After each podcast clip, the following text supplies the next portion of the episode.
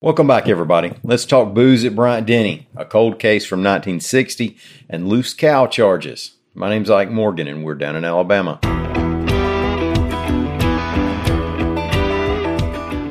We're a step closer to seeing sales of alcoholic beverages at Bryant Denny Stadium in Tuscaloosa. Levy Premium Food Service, which provides concessions for Alabama football games, has applied for an alcohol license. Now, remember, it was just in 2019 that the SEC lifted some of its restrictions at athletic events. Over the next year, nine SEC schools added alcohol sales, including, of course, LSU. AL.com's Mike Rodak reports that the Tuscaloosa City Council has voted to approve the license for Levy. The license now requires state approval. Alabama Athletics Director Greg Byrne said that other SEC schools have said that alcohol related incidents at their ball games have actually decreased since they instituted legal alcohol sales. Investigators in Columbus, Georgia are taking another run at a cold case involving an Opelika minister's violent death in 1960, reports AL.com's William Thornton. The Reverend Julian Peyton May was 31 years old in November 1960 when he told family members he was heading to the theater to see North to Alaska but the next day his body was found in Georgia with about 27 stab wounds. Now, authorities weren't able to take the case very far back in 1960, and it still looks like a long shot today.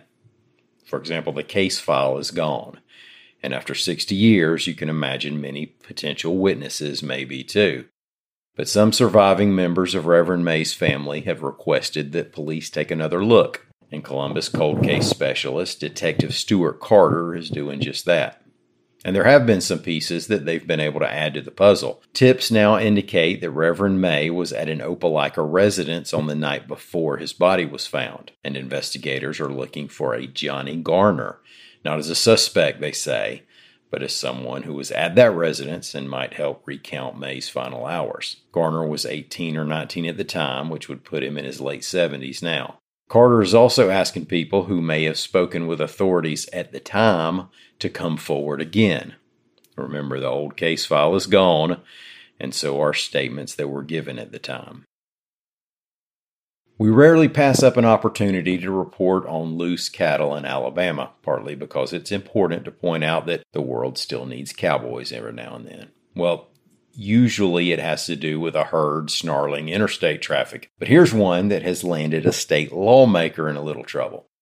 AL.com's Paul Gattis reports that Alabama State Senator Randy Price and his wife, Lee County Revenue Commissioner Oline Price, have been arrested and each charged with three counts of large animals running at large, which is a misdemeanor. Opelika police say that a neighbor complained. Opelika Animal Control investigated and probable cause was found. Now, we're not going to milk this for any more than it's worth, but I don't recall the last time a state legislator was popped for large animals running at large. Senator Price issued a statement, this via the Opelika Auburn News. Quote, a cow that is in our herd got off our property onto the neighbor's property, and the neighbor filed a complaint with the Opelika Police Department for a cow running at large, which is a city ordinance.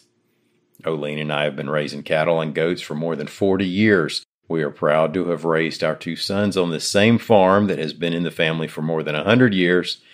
And if there is one thing we can tell you as a parent and farmers, is that you can't always control your animals or your children. Ain't it the truth?